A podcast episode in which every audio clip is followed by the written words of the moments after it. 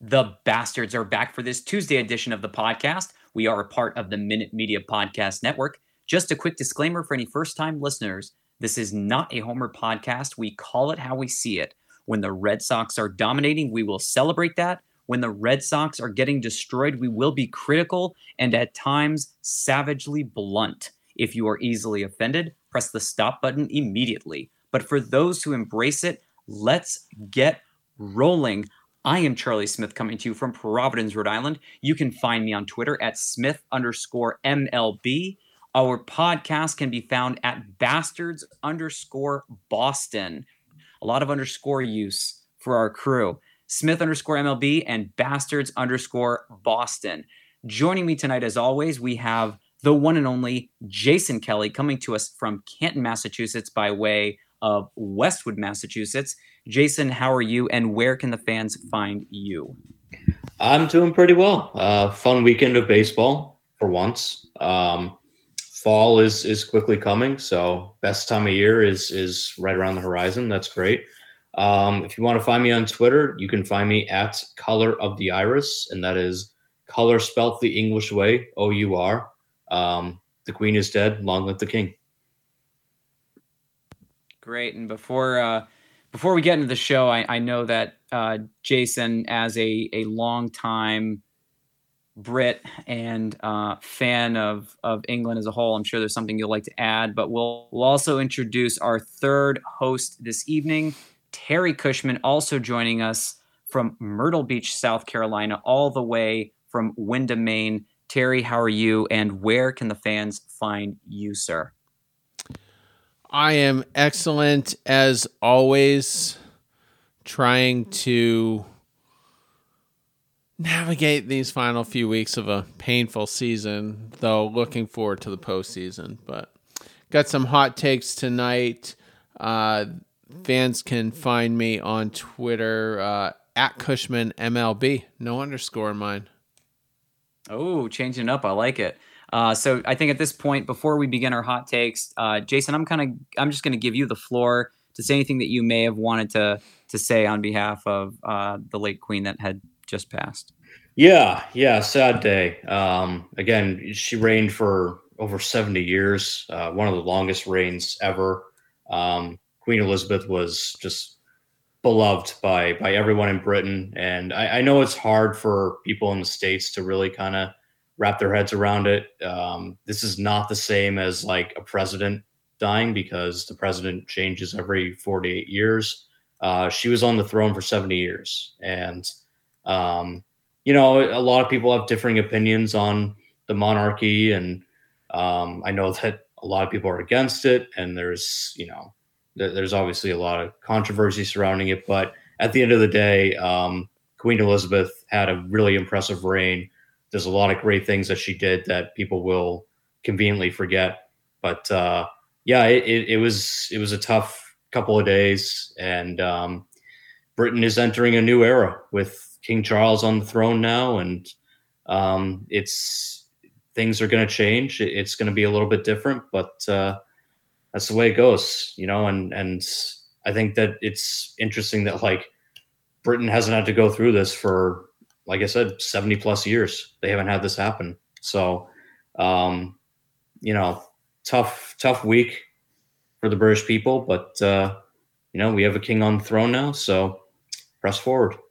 Yeah, absolutely. Uh, thank you for sharing that. I sadly did not know that there was so much negativity around it and or seeing so many people that were cheering that. And that's just a shame. Naturally, you know, all life is precious for those that haven't done anything bad to the world. Uh, and I don't know how many, you know, as Jason had had coined the term monarchs in our lifetime that we've done papers and read about that have reigned for over six decades. So it was quite an incredible time for her. And and one one thing that I liked was seeing the photo that we saw from you know 2022 2012 2002 1992 1982 1972 1962 all of the time that she reigned about how she she did it so gracefully and then also aged like you know without being disrespectful she aged like a fine wine. She was always so elegant so classy in everything that she did. And it's it's going to be a weird a weird time because you know in our next generation it's going to be oh wow so what was it like during the queen. Oh well you know she was around for our parents age she was around for our grandparents age she was around for all of us in our 30s our 40s and some of us in our late 20s that remember it. So a remarkable time a remarkable era um, unfortunately has come to an end but um, peacefully you know? Um, this this is this will be a, a, a testing time for england but as always they will find a way to persevere. So, with that, we are going to get into some hot takes this evening. So, with our first hot take, this is coming from Around the Diamond podcast at Around the Pod. Chaim Bloom wins Baseball Executive of the Year next year. The Mariners win the West next year. Well, I'm going to start off by saying I'm going to struggle if I say that the Angels are going to win the AL, excuse me, the AL West three years in a row. I've done it twice because I can't pick the Astros. I will be picking the Mariners next year because I'm not really sure what's going to happen with the Angels, even though they have one of the most dynamic two way players in all of baseball. I'm probably going to lean Mariners, but maybe depending on what beverage I have that night, maybe I'll forget and pick the Angels the third year in a row. That being said, Chaim Bloom wins Baseball Executive of the Year next year. The only way that's happening is if the Boston Red Sox re sign a third baseman that's not very well known, who hasn't really done anything ever in his career. Yes, I'm being sarcastic as hell. Rafael Devers. Chaim Bloom needs to step up to the plate and do what is quite possibly one of the most important things in his tenure as the president of baseball operations. If he is to try to come close to winning the baseball executive of the year, not only does he have to re-sign Rafael Devers and put a quality team together for the first time in three years, He's also going to have to bring this team all the way to the World Series and be more than competitive, more than what we saw in 2022. Definitely more than we saw in 2022, but more than we saw in 2021. He will have to work really, really hard. Can it be done? Sure. Will it be done? Only Chaim can make that decision. That is what I have for you on that.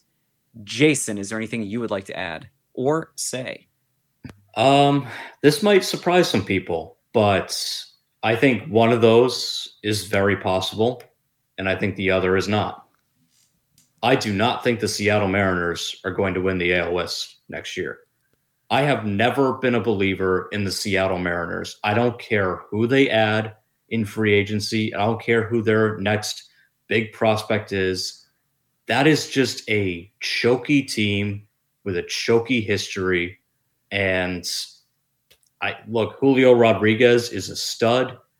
I think that they'll go out, they'll add some pitching this offseason. I who knows what even they do, you know, the rest of this year and you know, going forward. But I can't ever trust the Seattle Mariners to be that team again. So I do not think they'll win the AL West next year. Chaim Bloom winning executive of the year is actually very possible because the bar's pretty low right now. The Red Sox are in last place. They're going to miss the playoffs. They've had, in some aspects, a disastrous 2022 season. If Chaim Bloom goes out this offseason and fixes the bullpen, signs Devers, adds some starting pitching, maybe he even signs Bogaerts too. If the Red Sox storm back next year and they come back with a better team and they either win their division or they make the playoffs and go on a deep run, he's going to get credit for that. He'll get credit for rebuilding the roster and fixing his mistakes from this year and, um, you know, building a winning team again. So, because eh, again, you have to think about what voters are looking at. They'll look at where the Red Sox finished this year. They'll go, okay, they were in last place and if they make it to the ALCS next year, there you go. He'll absolutely win AL Executive of the Year. So I think that's more likely. I honestly, I put more money on that than the Mariners winning their division because I, I can't ever believe in that team. As far as the Mariners winning the AL West, I'm not quite as pessimistic as Jason is. I think Jerry Dipoto is a very aggressive GM who loves to wheel and deal. and um, I could see them being competitive for a little while. Having said that, I think the Astros are going to win the division every year for the rest of my life. Uh, they haven't lost it in a while. They're cruising this year. I think, and I'm actually positive actually, that they do have the best record in the American League. They're going to be the number one seed.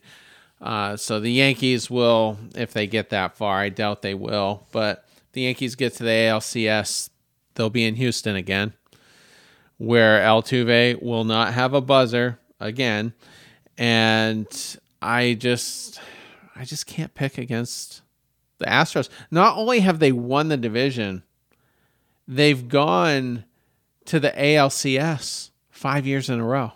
Five straight years they've made it to that round. Just an impressive team. And here, here's another fun one for you.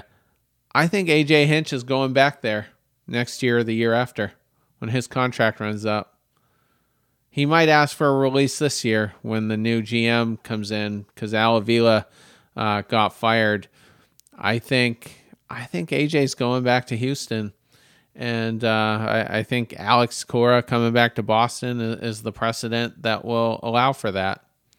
Jeffrey Luhnow, however, will never go back to Houston. He was their GM during all of that. But uh, so that's how I feel about the AL West next year. As far as Chaim Bloom being executive of the year, it's a long shot.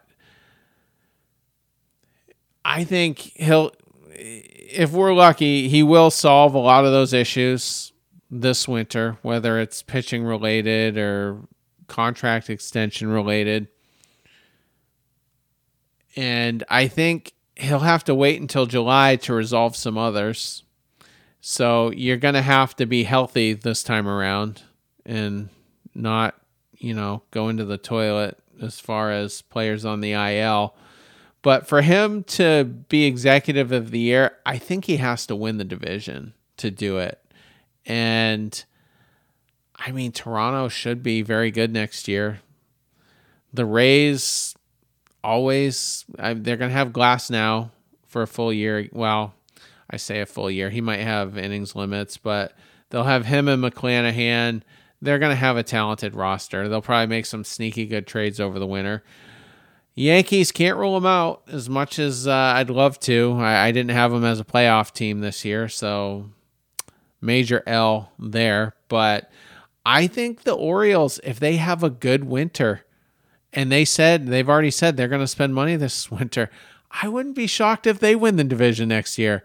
So Chaim has to leapfrog all these teams to win executive of the year. It just seems like a long shot to me. Could I be wrong? Absolutely, but I uh I think those hot takes are a little too hot. Yeah, it, it will remain to be determined, but there, you know, like I mentioned before, there are some additions and transactional moves that need to happen first before anything can be considered. If you don't resign Devers, you can go all the way to the show. You're not going to win Executive of the Year if you don't resign the best player on the team. That's just me. Uh, if there's nothing else, Jason, do you want to hit us with the second?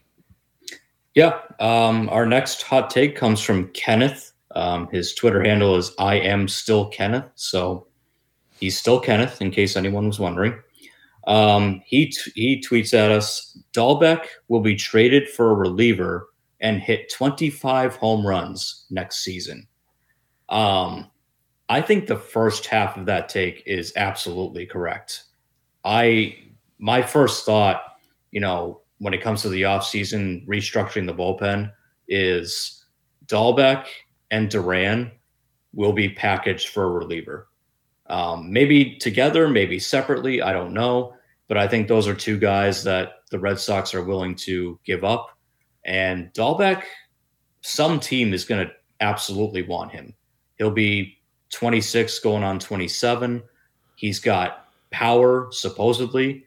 Um, you know, big, tall first baseman, can play the position pretty well some team in the National League who has just nothing going on at first base or needs a DH or something is going to trade for him. Maybe the Colorado Rockies, maybe Arizona needs an extra bat, maybe Pittsburgh, where he sent Michael Chavis. And I honestly think the Dalbec trade will be similar to that. They, you know, the Red Sox traded Michael Chavis for Austin Davis. Now, Austin Davis, for a time, was pretty good. He completely fell apart the second half of this season, and now he's a train wreck. So I think that trade ultimately failed. But yeah, I could absolutely see them trading Dalbec for a reliever. Do I think he's going to hit 25 home runs next season? No, I do not.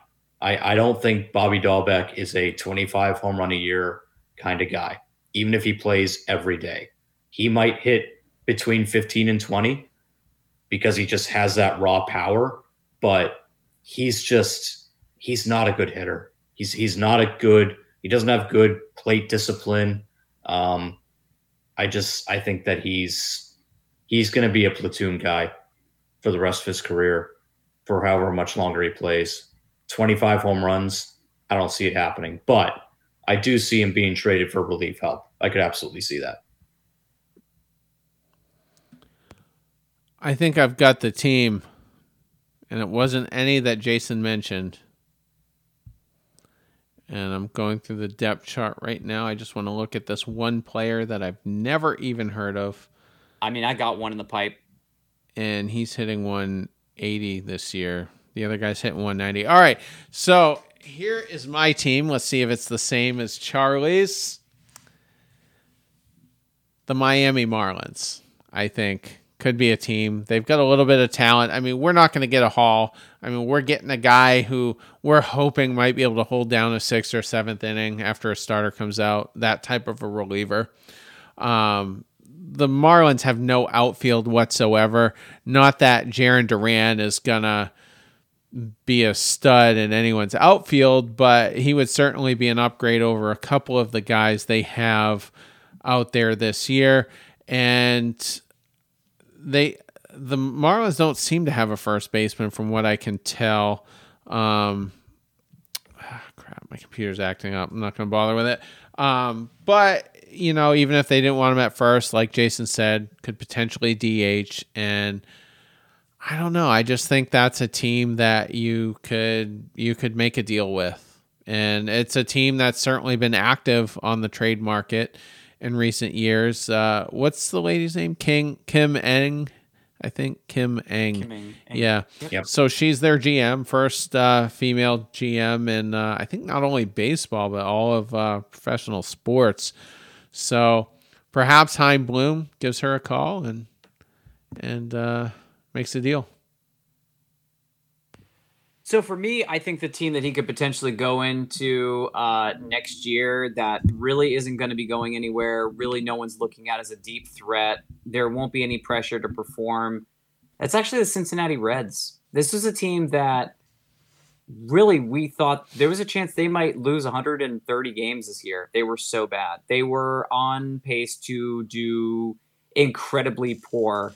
And what's remarkable is that as bad as the Reds were this year, they still managed to play a little bit better than the Pittsburgh Pirates, the Washington Nationals, almost better than the Colorado Rockies. This is a team that had nobody and started dumping players left and right.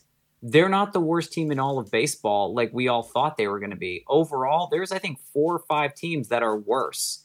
So you got the the Pirates that we talked about, the Nationals that we talked about. Other three teams, the Royals, the Tigers, and the A's, who just got completely bled of talent. I could see him going out there. When you look at the Cincinnati Reds depth chart, is there a reliever there that could be of interest to the Boston Red Sox moving forward? I could see somebody like Hunter Strickland, who probably is going to need like a change of scenery, show up and, and be decent. This was the Hunter Strickland that did fantastic as a member of the San Francisco Giants so I can totally see him getting shipped out for a reliever of quality who's been struggling the past couple of years. Two of his last three years, Strickland's been garbage. You want to you want to make it three out of the last five? Sure. Four out of the last six? Absolutely. Why not? Strickland's been pretty bad for the last four years of his career. Maybe a change of scenery would be good for him. He is the relieving version of Edwin. Oh my gosh, I can't really. I can't. What's his name? Edwin Jackson, oh, who had yeah. 17 teams, I believe, in 14 years. Um, just an incredible feat. Uh, or, or 14 teams in 17 years. I, I might have inverted that. Uh, he had tied Octavio Dotel with 13, so it was 14 teams in a 17 year career, which is incredible. He had a, a no hitter when he walked nine guys as a member of the, the Arizona Diamondbacks. So, yeah, I think Strickland could use a change of scenery. Do I think he's going to hit 25 home runs? I don't know about that. I, I, I can't see that part being uh, too too legitimate. But the first part of it, sure, I, I could buy into it. If he's a DH in Colorado, maybe. Maybe, yeah. That's how you get there. Yeah. Well, all right. Uh, I must be up, right? So my hot take comes from March Masness, who credit to her, usually has a, a pretty good one that creates some talking points. She says Bloom will find a way to get rid of Chris Sale in the offseason. Now, the thing that complicates that is Chris Sale has, I think, a full no trade clause. So he can veto any trade he wants. And he's got family to the area. And so on the surface, it, you may dismiss it and say, "Well, no, he's gonna he's gonna exercise his uh, no trade." I think he might not mind a change of scenery, and here's why. I can't remember if I gave this take on this show or the uh, midweek, but I used David Price as an example.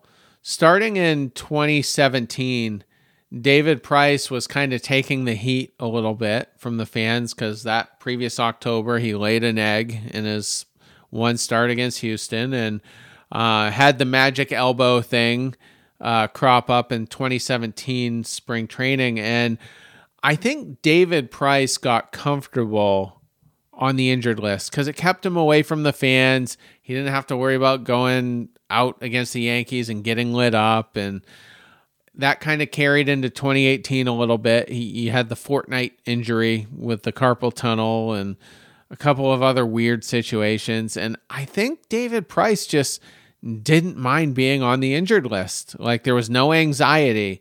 And I think Chris Sale has gotten to be the same way.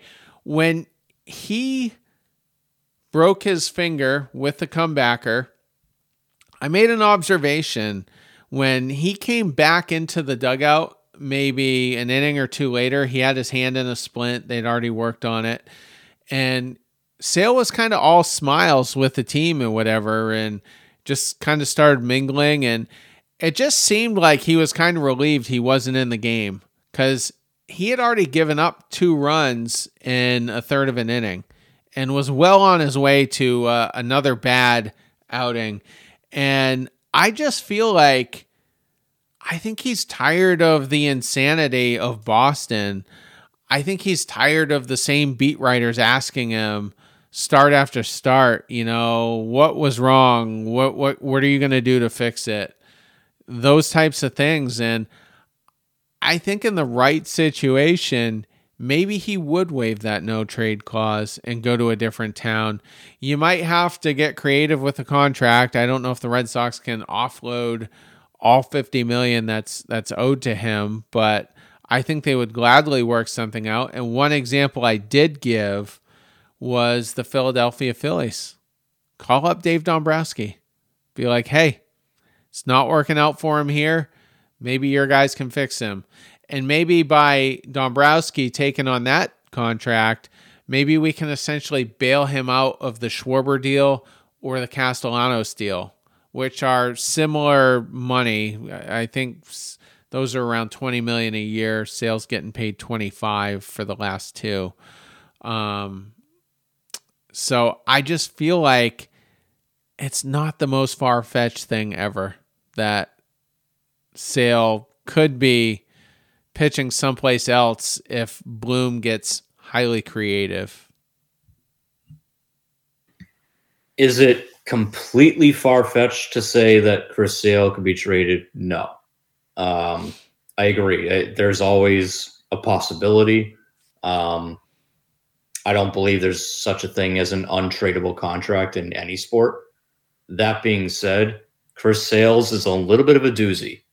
and is quite quite an albatross of a contract. Um, Only two years left, though. See, well, Spotrac has him at three. There's a an option, I believe. There's an option. Okay, all right. So Yeah. that's that's why. Yeah. But two years, 27 and a half million.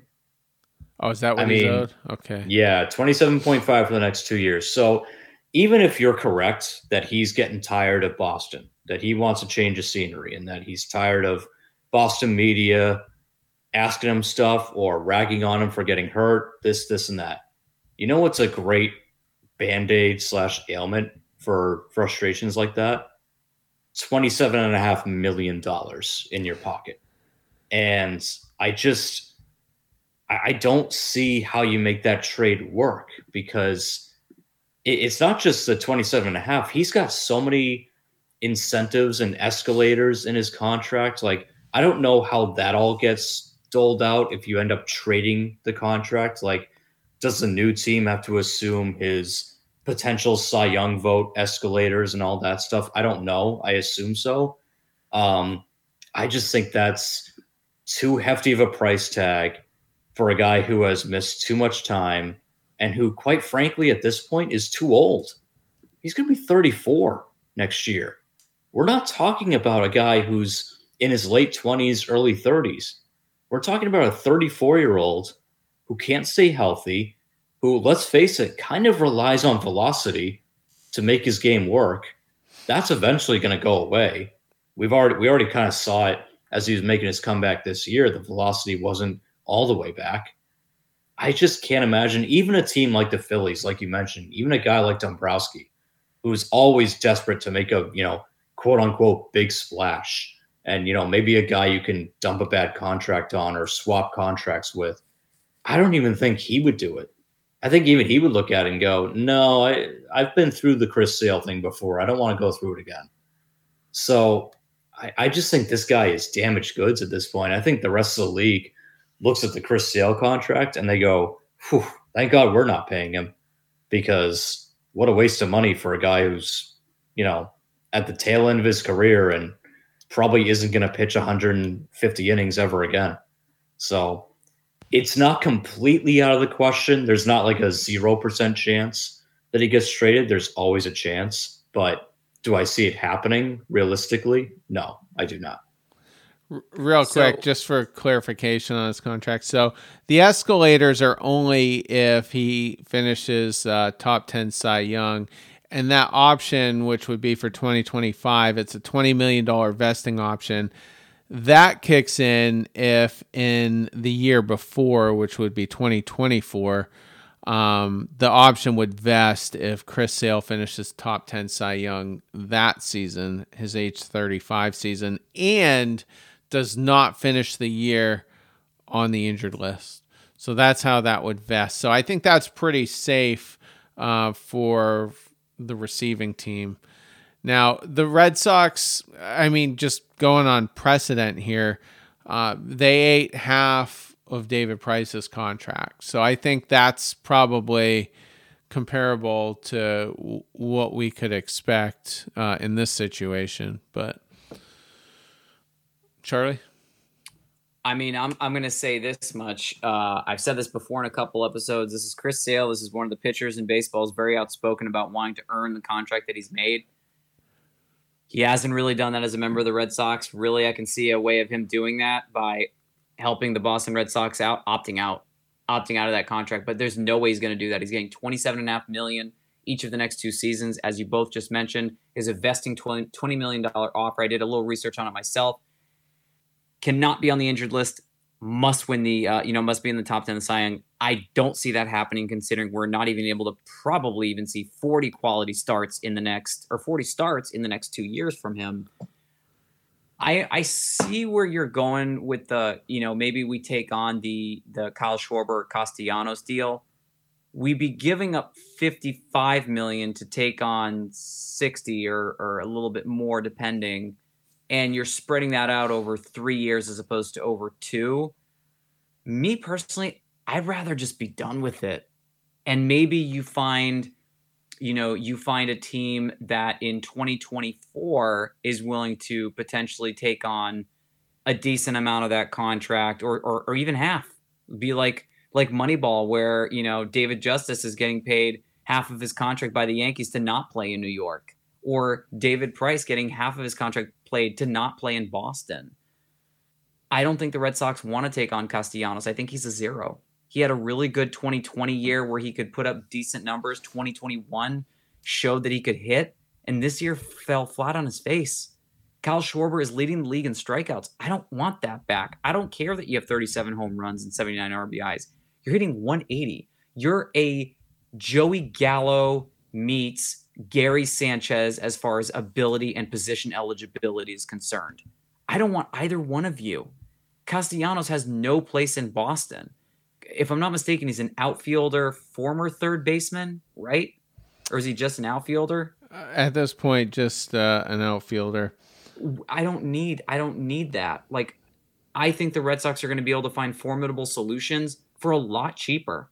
And if Chris Sale comes back at two thirds the deal or three quarters of himself, he's not going to be bad. He's going to be pretty darn good. I'll take three quarters of Chris Sale at 27 and a half million. If he's only pitching 21 millions worth out of that 27 and a half, I'll take it. Uh, and and by then, after 2023, we'll have an even better idea of what's going to happen with the future pitching prospects that we have. But good golly, Miss Molly, if if he's not going to be here next year, March Madness has been like a long time listener.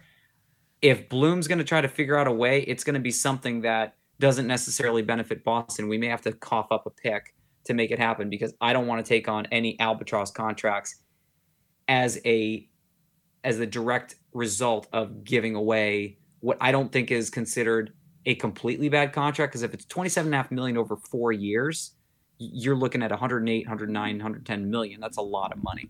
It's only two more years that we have this. Remember when we had David Price for like four or five more years and we're like, oh my God, we cannot wait until 2020, 2021, only a year left, only two years left. We're there right now with Chris Sale. We just have to weather the storm for another couple years. I don't think he's going to go anywhere. I really don't. So, with that, because I could talk about Chris Sale all day, uh, this hot take is going to be let's see, is it Terry next? Jason. Jason, yeah, excuse me. Okay. Yep. Um, yeah, our next one comes from Brother Bob. Um, and he his hot take is sort of a three part question thing. So he asks, Are pitch clocks necessary? How big should the bases be? And he said, How would you rate the performance of Queen Elizabeth and is she Hall of Fame material? Obviously, that third question is a little tongue in cheek, but let's address the first two. Are pitch clocks necessary? Honestly, I believe they are. Sorry, Max Scherzer. Sorry, Clayton Kershaw. Sorry, Justin Verlander. Pitch clocks are necessary. The game has to be sped up. In the minor leagues, they put the pitch clock in. Minor league games are averaging two and a half hours. That is right on target. That is what you want. That's that's NFL games. NFL games are two and a half hours, and fans love consuming NFL games. They have no problem sitting down for that. MLB should be the same way, or it should be trying to be the same way. Because I'm sorry, some of these games that go three hours plus, three and a half, four hours, even at times, it's ridiculous. And I'm sorry, but as a pitcher, 20 seconds, especially with the PitchCom now, you shouldn't need any more than that. How much time do you really need? We went through this in Boston watching David Price, the the famous, you know, Dennis Eckersley that led to, you know, David Price and Dustin Pedroia yelling at him on the plane. When Eckersley was like, oh, okay, here comes David Price. Tug, tug, spit, deep breath. What are you going to throw now, Mr. Price? Tug on the jersey, tug on the jersey, spit, deep breath, look into the sky. It took David Price three minutes to throw pitches. It was absurd. And then he just got tattooed on top of it. So that made it even more frustrating. Speed it up. Tell Clayton Kershaw, tell Justin Verlander, Max Scherzer, whoever else wants to be a baby about it. Get your ass on the mound, get your pitch in, and throw it. Just stop messing around, stop walking around the diamond, and you know, I don't know, daydreaming for two minutes. Just get up there and throw. All right. People have things to do, they have places to be. Let's get the game sped up. Number two, how big should the bases be? I mean, they're increasing it by what? I think three inches now.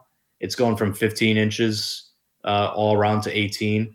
It's supposed to cut down on collisions. It gives the defenders more space to plant their foot on the bag and throw without getting a player diving into their shins or whatever. Um, whether or not that actually makes a difference, we'll see. But I wouldn't go too much bigger than that because you know you, you don't want them being goofy looking. You know, in, in terms of like you don't want them taking too much of the infield. So I think 18 inches, the way they're going to be now, that should be fine. That's plenty of space. Um, and question three: How would I rate the performance of Queen Elizabeth? Is she a Hall of Famer? Look, if we're if we're talking in sports terms, as a leader, she's first team All Pro in terms of leaders. Um, you know, I, I, talked about it to start the show a little bit, but like Queen Elizabeth did a lot more than people think. Um, a lot of Americans are incorrectly labeling her as a colonizer. She was the exact opposite. She actually sought over the decolonization of a lot of areas. She was big on that. Um, you know, she she did a lot of positive things in this world that again, just Americans will you know just refuse to look at because you know it's easy to kind of dump on the monarchy. I get it. You know, it is what it is. But uh, she was a first team All Pro, Hall of Fame leader of a country. So um, again, rest in peace to her. But uh, there you go. That's that's brother Bob's hot take for you. All right. So, in regards to the pitch clock and the the extra bases, I think banning the shift is really the the major one in there. He didn't mention that, but um, I've been extremely anti pitch clock for a while. Let's look at it. I guess. I mean, um, I'm not. I don't hate three hour baseball games because I love baseball. That's. I mean, that's just kind of how I look at it, and uh, the longer games are either you know a, a, product of tons of offense. If you got a high scoring game that's never going to be less than a three hour game because the innings are longer the pitch changes might be a little bit more frequent. Um, so if it makes everyone happy all right i'm good with it. I don't know what the bases uh, the oversized bases are really going to do. I, I think they think it's going to promote more stolen bases. It's going to make uh, it's going to be tougher. Excuse me on uh, pitchers to to get runners out. You know, so you're going to see an uptick in that. I think the league wants more stolen bases. And uh, is the Queen Hall of Fame level? There's there's one thing that might keep her off of it. Before she died, she didn't have Prince Andrew whacked you know, for the Epstein shenanigans. So I, you know, I, that's the one little area. Um, but uh, I, I don't know. I thought she did a good job. Yeah. Um, really quickly, I don't really, I think, respectfully have an opinion on the third one for that. I think that topic was just, I don't know. I think uh, Jason mentioned it was what a little tongue in cheek. I don't I don't know how I felt about that, but we'll we'll go into the pitch clock thing being a, a necessity. There are certain pitchers that, good God, I miss their level of efficiency, and I miss the I miss their their diligence to just pitching it as quickly as possible. And the first pitcher that comes to my mind is Roy Halladay. Damn it, do I miss someone like that? As soon as that ball went back into that glove, he's like, "All right, next pitch." Back in. All right, next pitch. If you watch Roy Halladay back in the day, he is just like this. It is clockwork. And another pitcher right now that pitches very quickly, doesn't take long breaks in between, Sandy Alcantara for the Miami Marlins. I saw it live when I went to Miami a couple weekends ago. Just incredibly efficient. He is the new Roy Halladay as far as efficiency, not extracurriculars. But man, oh man, Sandy, unbelievable. That game lasted two hours and I think 14 or two hours, 12 minutes. It was over before it started. and he shut down the Dodgers. He, he gave up one one mistake, uh, solo home run away, uh, former Red Sox outfielder slash second baseman Mookie Betts. Other than that, no blemishes, no blips. Overall, do I think that pitch clocks? Do I think that they can speed up the course of the game? Obviously, of course, they're going to speed up the course of the game. Baseball games used to last three hours. Now some of them last close to four, which is insane you have the likelihood of them lasting three and a half hours more than they'll last two hours, 50 minutes. So uh, I miss when baseball games lasted three hours. If there's a way to bring it back to 245, three, I'd be much happier with that. Two hours doesn't seem like long enough. Four hours seems too long. Three hours is the right amount. Uh, and how big should the bases be? We've already talked about the inches. If we make the, the bags three, four inches bigger and we still lose stolen bases, I'm going to be a little pissed because I really miss seeing players hit 50 and 60 stolen bases. The Juan Pierre's back in the day, the Rickey Henderson's back in the day. Heck, Nomar Garciaparra stole 30 bases and hit 30 home runs in a season. I'm pretty sure it was 30 30. You know, uh, Matt Kemp was a home run or two home runs away from being a 40 40 candidate several years ago. I think he had 38 homers and 40 stolen bases. We just don't see players do it anymore. Mookie Betts wheels for days, and he's not stealing bases. Uh, I believe the the stolen bases leader in the National League is Jon Berti, and he has like 33. That's what Juan Pierre had before the end of June when he was in his heyday in his prime. So if the increase in bases will bring back stolen bases, I'm all for it. I really miss that. Um, I also, as far as rule changes go, I really hope we get rid of this man on second base. That really annoys me. That did not benefit the Boston Red Sox. That drive that drove me nuts. I hated it. I don't know how you two felt about it, but I thought it was so stupid. Did, were you guys for it or against it? I was all for it. I love the man on second base to start extra innings. I, I hate these 17, 18 inning games that last like six hours. Now, Put the man on second. Let's go. Let's wrap it up. So, so for me, I always thought, you know, this is baseball. This is the one game where there's no timer. They don't say, okay, let's start the timer at three hours and see what happens. Because if we're going to do that, why bother? After nine innings, let's just call it a tie. Let's just call it a tie because the Red Sox did not benefit from having a runner on second this year. We lost the first six or seven games in the playoffs, or uh, sorry, excuse me, in, in extra time. Like in, in the 10th, 11th inning, we're losing those games. I'm, i think we lost, uh, unless I'm crazy, did we not lose the first six games? It was in some, the 10th inning? Something like that, yeah. I, am vehemently against it myself, but I, am with you. I, I, don't like it at all. Honestly, if, if we're going to do that, let's just call it a tie. You know what? The Red Sox wouldn't look as bad as they did, but th- this man on second base, it really opens the door for just we're just doing whatever. We're just making a joke with Major League Baseball. Uh, Terry, were you raising your hand? Do you want to say something? Yeah, just real quick. I've mentioned this before, but um, I don't know whose idea it was. Ken Rosenthal was the one talking about it, and um, I'm fairly certain he he got it somewhere else. But this is kind of radical, and it took me a little while to come around to it. But instead of going to extra innings at all why not let the tiebreaker be the team that has the most hits? Because what you're doing is you're incentivizing hitting and not all or nothing home runs, you know, strikeouts and home runs. So if you rack up a bunch of hits and you're tied, um, the the the winner is the team with the most hits. So it's radical, and I, I would guess that uh, I consider myself a purist, uh, you know, in a lot of ways, and I don't think other purists would ever get on board with that. But uh, it's just something I kind of came around to. So just wanted to throw it out there. Yeah, uh, Jason, was there anything else you want to add for that one? no, I, I would just say, um, I mean, team with the most hits, I get it. What about a team that walks a lot? I mean, I don't think you should be punished for that because those don't count as hits. So what if a team so, has like more walks and hits? So, so walks plus hits? Yeah. Walks, maybe walks plus hits versus like strikeouts, right? Like that kind of thing. I could settle uh, for that. I'd be cool with that too. Walks plus hits, um, and then strikeouts. So h- how would we count that now? Do do walks and hits get the same value? I think intentional walks should count more than walks because you're taking away that that player's opportunity to get a hit. Well, I think you'd probably see less intentional walks under that whole scenario.